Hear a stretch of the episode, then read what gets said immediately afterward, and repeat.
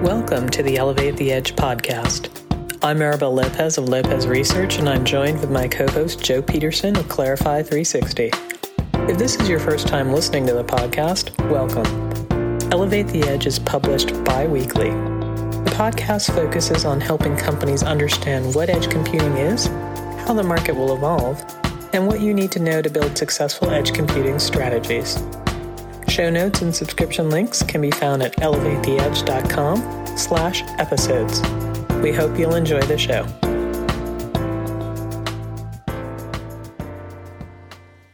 Hi, thank you so much for joining the Elevate the Edge podcast. I'm Jo Peterson. I'm the Vice President of Cloud and Security for Clarify three sixty. And I'm here with our amazing guest, Joanna Newman. Hey, Joanna. Hi, thank you so much for having me, Jo. Oh, we're lucky to have you. Thank you.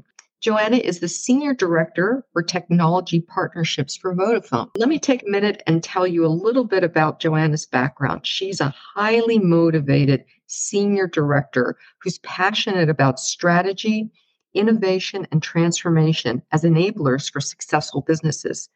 She's had the pleasure of working globally, four continents and counting, delivering big portfolios of world-leading innovative capabilities to enterprise and consumer technology and telco markets, as well as digital transformation initiatives to migrate to Agile, DevOps, and the cloud. Welcome, Joanna. Thank you so much for having me, Jo. It's a real pleasure to be here. So today we're going to talk about the real impact of mobile edge computing. Let's dig right in. The global mobile edge computing market size was seven hundred thirty-two point nine million dollars in twenty twenty-one, and it's projected to be one point nine billion dollars with a B by twenty thirty. What are some of the factors driving almost sort of a tripling of growth in an eleven-year period? Yes, and that's a great question. And one of the one of the things about edge computing is just the speed and pace and scale at which it's growing, which is reflected in those numbers. So really what will help deliver that is three elements. So the first is, is that the broader adoption of edge in uh, in manufacturing facilities and other industries that delivers ultra low latency use cases that have not been available before, really delivering value and new capabilities for businesses, which can uh, lower costs, increase revenue, do both, abstract costs out of the organization, et cetera. So the first one is about the scale of the adoption of those use cases in those types of uh, situations for on-premise edge computing.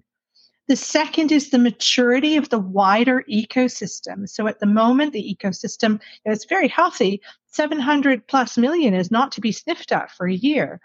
Uh, but the ecosystem is itself developing and maturing as well. So when Uh, Vodafone won an I B C award for a champion, which demonstrated an end-to-end use case of location-based X R, so that's A R and V R together, for a game called Hado. If you've never come across it, take a look. It's the fastest-growing esport in the world at the moment. It actually took eight different companies to demonstrate that end-to-end use case because the ecosystem is still a little bit fragmented. So one of the things that will deliver that growth is actually the, that ecosystem maturing. And the third one is for new use cases to come online. At the moment, what we're seeing is we're seeing use cases that are being provided on-prem because of the capability of ultra-low latency uh, responsiveness that help in visual inspection, that helps in worker safety, helps in augmented reality, et cetera. But there are new use cases that haven't even been developed yet that will really take advantage of the technologies that edge computing provides and the connectivity and capability that mobile networks already provide that will bring us new use cases that we can only perceive of at the moment. And those are really the three ingredients that together will deliver that or even higher. Now, some might come faster, some might come slower, but those are the real ingredients to help deliver it. I believe what absolutely what you're saying about the ecosystem. And I think that some of who ends up in the ecosystem is actually going to drive different product adoptions. Would you agree? Absolutely. And it's about the maturity of that ecosystem as well as, as the little fish get eaten by the bigger fish, et cetera, to produce those capabilities so that they can all work in an end-to-end way. And one of the things that Vodafone's focusing on is an edge innovation program that we've operated for more than two years now. And we, you know, there's other organizations globally that are doing this as well. It's not just us. And the Edge Innovation Program allows companies to come to us to say, help, I want to make this use case work. Or, hey, I can deliver an element of a use case, but I'm looking for how I can help prove it end to end.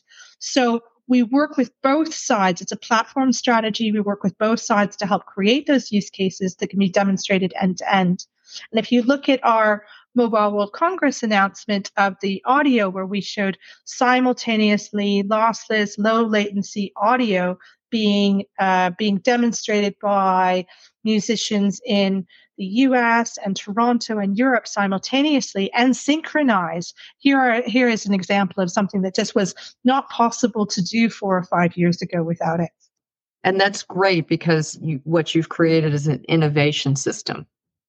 There's this school of thought that global enterprise spending on M E C will mirror five G spending and will be driven by investments in on-premises machine learning and low-latency connectivity.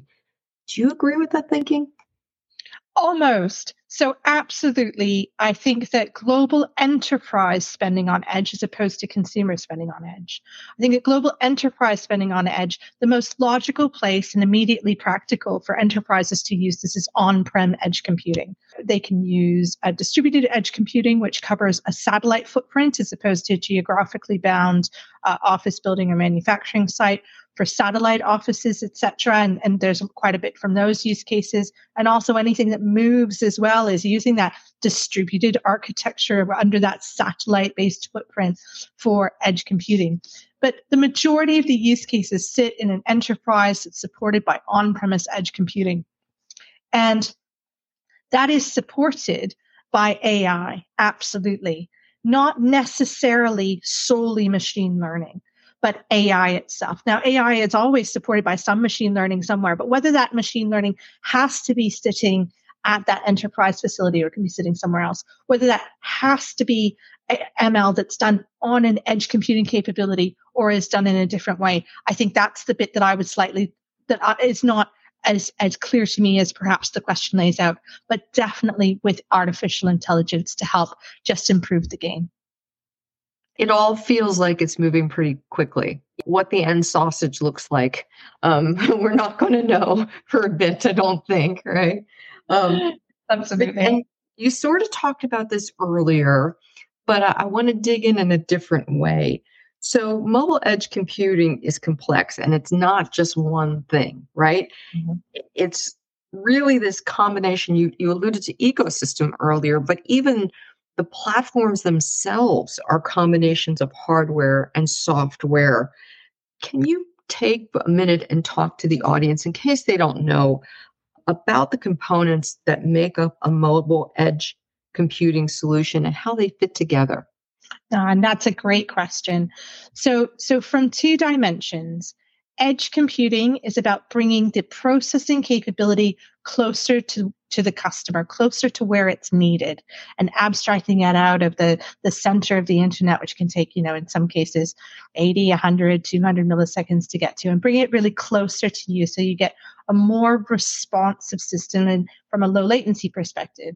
To provide that, obviously, you're providing compute, so compute sits on hardware, but that hardware also needs software to be able to support those compute capabilities that typically run in a cloud scenario. So whether it's a, a public cloud scenario like, that we all know, so A W S or Azure, um, uh, or or even the Google Cloud, or it's a it's a it's a private cloud like Red Hat, like OpenShift, or uh, or I B M, for example, or it even could be a local cloud that you're supporting using some of those capabilities as well. The fact is, is that the computing sits close to the customer, and that's the perspective from which edge computing really sits. The other thing to call out is that edge compu- computing can sit in different places. So I, you know, my phrase is, is that there's six that I know of, and I'm always confident that a seventh's being invented at some point. So you've got You've got edge computing on the far edge that typically sits in remote locations that are very data intensive, does its computing there, and then farms up its outcome in a, in, in a semi-regular periodic uh, component. You've got on-prem edge computing that I've talked about a few times, so sitting in that manufacturing facility, uh, sitting in that industrial site, for example, with blanketed with uh, with. connectivity provided by a private network of one form or another that can sit right there. There's also edge computing that's integrated into the mobile network that allows me to support, regardless of where you physically happen to be, if you're under one of the cell towers within the footprint, you'll receive that low latency when using that application if it's cited in the right location. So I think that that when we talk about edge computing being complex, it's both from where that edge computing actually sits across that across that paradigm from far edge all the way to the network edge, but also what it's made up of. And essentially, it's about bringing that compute closer to the customer and the use case that needs it. Thanks. That makes a lot of sense. And thank you for laying it out that way.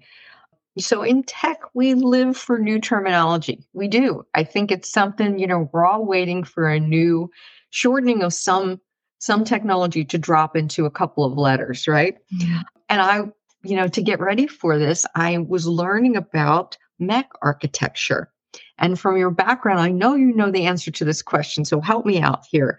We've got a host, a platform, a manager, and an orchestrator. What are those?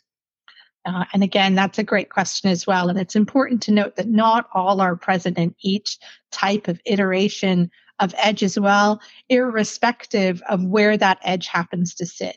But in broad brushstrokes, you have your compute that hosts the workload, and that workload is powered. Um, obviously, that workload is powered by some sort of hardware that has a host operating that hardware, ensuring that resources are available to that workload to be used at that time. There could be a platform manager or a hypervisor that allows multiple workloads to operate, sharing those resources, you know, in the traditional NIST cloud principles there.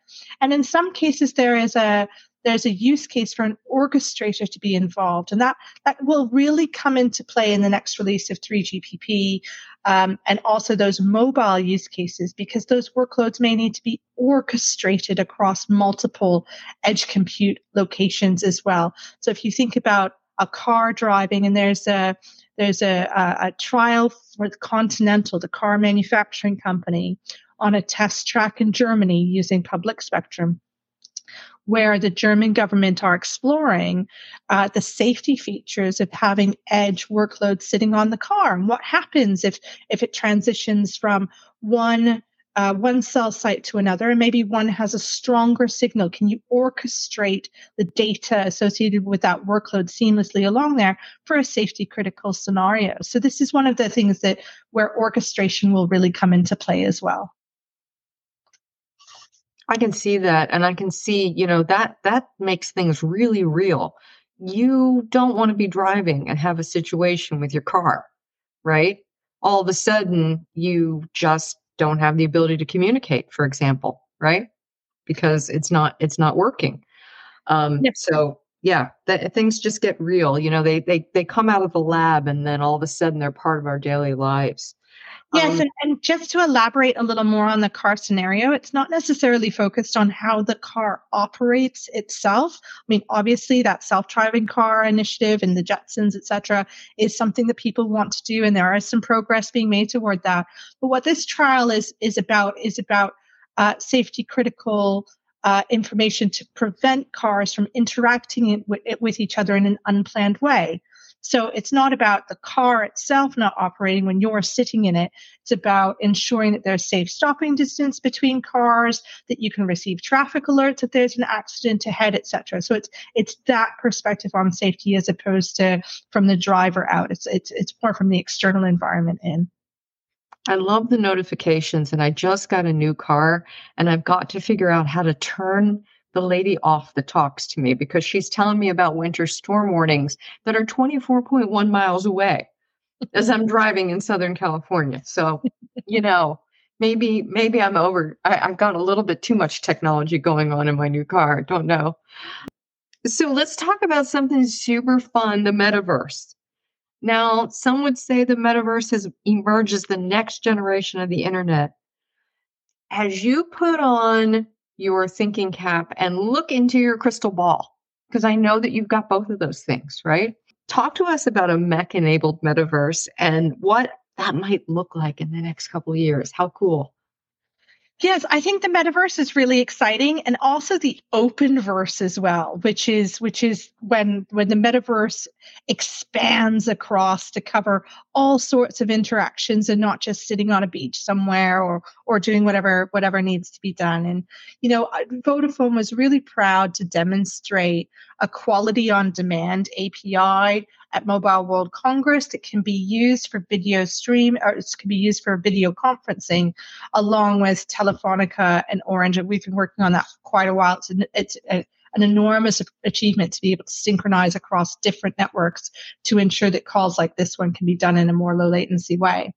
So I'm not sure quite about the timeline over the next couple of years, but I think you'll see a lot of new metaverse use cases um, and lots of metaverse experiences coming out that will take advantage of the low latency, or in some cases, ultra low latency capabilities that an edge provides. I think we're a little ways away from having blanket capability across a massive geography like North America or Western Europe, but we'll certainly see some opportunities in, in, in uh, location-specific scenarios. So one of the ones that I was speaking to somebody about last week involved conferences. So tech conferences, I've talked about Mobile World Congress a couple of times. But uh, tech conferences happen all the time. You know, you've got C E S in, in Vegas as well. And would it make sense to do something that suits the metaverse for an element of that? So maybe one of the one of the halls is is metaverse enabled, et cetera, et cetera, from a low late. And then all of a sudden, you've got your compute close to be able to deliver that, and you can sandwich that together. Whether that will actually happen within a couple of years or not remains to be seen. But that's just an example as to how the metaverse and the edge use cases can really can really come to life together in a more serious way. Um, uh, the Openverse and the metaverse will require a lower and lower latency capability associated with them to be able to really thrive. Uh, and of course, edge computing sits on that. The question is, where is the money to pay for it? And I'm not sure that anybody's answered that question yet for how that'll be delivered. Yeah, it's got to be commercially viable, right? And so you make some really good points there. It'll be exciting to see how it unfolds. Oh, absolutely. Um, yeah, it'll be fun. So we always wrap up the podcast with asking you a fun fact. So what fun fact can you share with us today, Joanna? So my fun fact is, and I've actually been there, that there used to be two countries in the island of Australia. Mm-hmm. The story is that uh, that Hutt River Province, that's Hutt with two T's, so you can go and find it on, on Wikipedia, that Hutt River Province, they had a problem with the price set by the Grain Board of Australia. They were obviously servants of the Queen. You cannot be a servant of the Queen and sue the Queen. And the the, the wheat board was uh, was sponsored by the Queen as well, as happens in Commonwealth countries. And therefore, they needed to separate to be able to raise a legal challenge. And a lot of people took a lot of substances to work out how to do that, and they did. So they created their own country. They were members of the U N. They issued their own passports, et cetera. So two countries on the island of Australia is what there used to be. I think uh, Hutt River Province has now deprecated itself as it got into the situation of needing to support with pensions and old age and security, et cetera. But yes, that's my fun fact. That's cool. Mm-hmm. A geography fact from a lady that's traveled the globe. So that's pretty cool. Well, thank you so much for taking time to visit with us today. We appreciate your insights, and come back and see us uh, again. Thank you so much, Jo. It's been a wonderful conversation, and I look forward to hearing more about how all these topics progress over the coming years. Thanks for listening. If you enjoyed this show, please subscribe so you can easily find us again. Follow us on Twitter at Maribel Lopez and at Digital Cloud Gal, and on LinkedIn. Links to our social profiles, show notes, and ways to listen to the podcast can be found at elevate the edge dot com.